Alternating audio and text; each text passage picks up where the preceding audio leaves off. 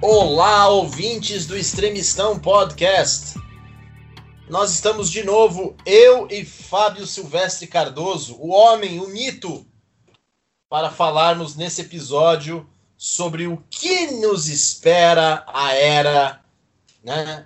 O que nos espera a era ficou horrível, né, Fábio? O que nos espera o momento de Joe Biden, presidente eleito dos Estados Unidos da América, este colosso imperial que vai mandar nas nossas vidas nos próximos cinco anos? Que que podemos esperar deste momento histórico, deste momento em que todos vão se unir agora e não teremos mais brigas, não teremos mais rancores. Será tudo como a canção de John Lennon, Imagine. O que esperar, Fábio Cardoso? Uh, acho que o primeiro detalhe interessante é que o, o, disco Imagine faz aniversário esse ano, não faz? É, eu não sei, eu não acompanho a carreira do John Lennon solo. Eu só acompanho do Paul McCartney e do George Harrison. Do Ringo Starr, eu acompanho da mulher do Ringo Starr, a senhora Barbara Bach, que foi uma excelente uhum. Bond Girl. Mas uhum. o, Joe, o John Lennon, John Lennon não rola. Então, o Imagine foi lançado durante um governo republicano, né, que era o governo Nixon. Então, acho que é por isso que não deu certo essa, essa imaginação aí. De qualquer forma, o, há uma expectativa muito grande para aquilo que o, o Biden pode entregar, vai entregar e já está entregando, de acordo com os, é, todos esses especialistas, né? O que, que são essas expectativas e, e o que, que ele já está fazendo de fato?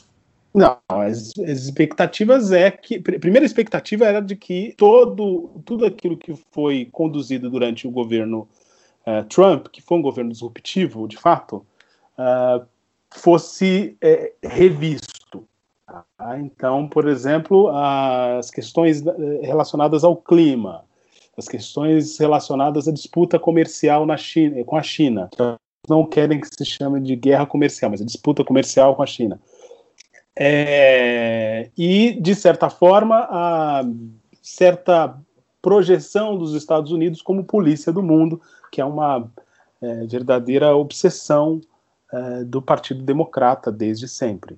Então, tudo isso o, o, o, governo Trump tinha desfeito por conta das suas convicções. Né? Era um governo é, fora da curva nesse sentido, era um governo que é, tinha prometido um dos seus discursos mais célebres, já em 2017, quando ele estava no poder, o Trump disse que os Estados Unidos não eram mais uma nation building, ou seja, eles não iam mais investir em conflitos para tentar levar a democracia é, mundo afora, e essa é uma pedra de toque tanto do Partido Democrata quanto do Partido Republicano, do establishment, e isso mostra também porque que ele tinha tanta é, rusga, digamos assim, com os, os, alguns dos generais. De qualquer forma, o governo é, o Biden está refazendo isso, está tentando colocar os Estados Unidos como a principal nação do mundo de novo. Uh, e não, e, e não é, é, interessantíssimo, porque eu me lembro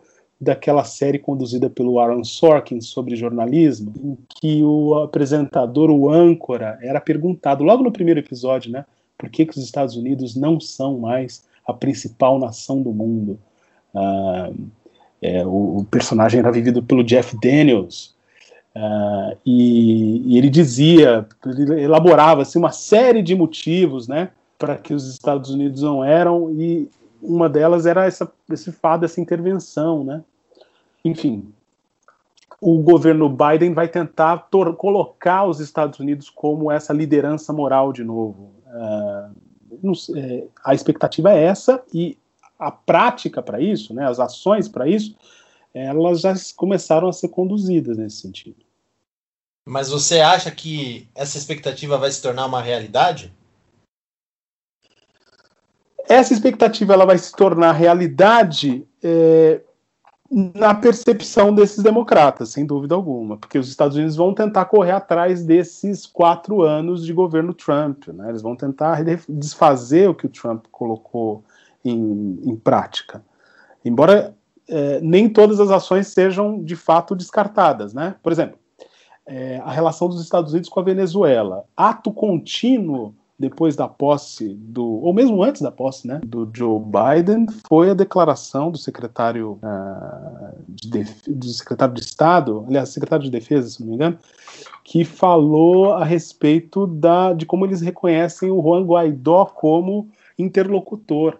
Uh, essa não é uma posição que o, o, o, governo Trump tinha assumido, a revelia aí de uh, algumas lideranças mundo afora. Essa é uma posição, inclusive, que o Brasil tentou é, mediar para o governo Trump, uma ação desastrada, conduzida aí pelo uh, Ernesto Araújo, mas de qualquer forma é algo que une aí esses dois governos, né? Talvez por razões distintas. Mas o fato é que é, há uma tentativa de fazer com que os Estados Unidos assumam um protagonismo que é, não foi de todo é, deixado de lado mas que ganhou alguns outros personagens nessa rodada internacional, como o Emmanuel Macron e principalmente a Angela Merkel. Hum. Agora, me diz uma coisa. Isso que você está falando é dentro de um tabuleiro uh, político que o, o, Biden seria uh, o líder de um. Do mundo mas, livre. É, de um, de um, daquilo que se chama mundo liberal é, democrata. Né? Não estou dizendo que é democrático, mas um mundo liberal democrata do Partido Democrata que aí teria uma afinidade de, ou uma convergência de visões a respeito de temas ambientais, questões de segurança nacional, uh, questões de política identitária, Uh, agora, uh, vamos dizer assim, né, o, o, abraço definitivo à ciência como a única forma de combater a pandemia do coronavírus. Mas o que eu queria saber é o seguinte: será que a, o, o Joe Biden, no fundo, no fundo, é tão diferente assim do que foi Donald Trump? Ele é diferente no estilo, sem dúvida alguma. Ele é menos uh, solar do que o Donald Trump, ele é menos carismático que o Donald Trump. Ele é, não tem a mesma força é, como liderança que o Donald Trump possuía. Isso é inegável. Até mesmo é, nos primeiros dias, e, e isso precisa ser notado, isso precisa ser dito. Até aqui no Brasil isso foi repercutido, né?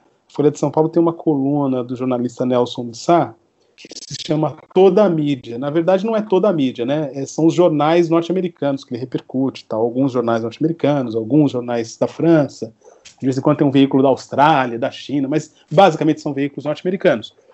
E ele disse que até mesmo os veículos norte-americanos estavam dizendo assim: nossa, está exagerado demais essa louvação em torno do Joe Biden porque ele não fez nada ainda, é só no primeiro, segundo dia tal.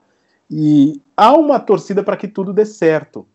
E isso tem a ver com, esse, com essa falta de carisma do, do Biden, quando comparado ao carisma e a figura é, magnética, para dizer assim, do uh, super vilão que transformou o Donald Trump. Tá?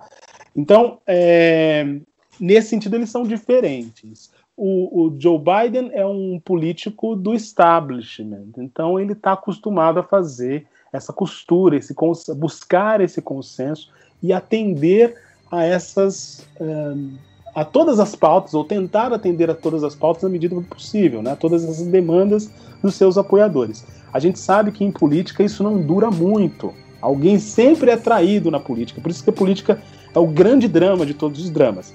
Mas o fato é que o Biden, com se você gostou do que ouviu, faça sua assinatura no apoia-se barra extremistão e pague 12 reais para ouvir o melhor podcast cultural do Brasil.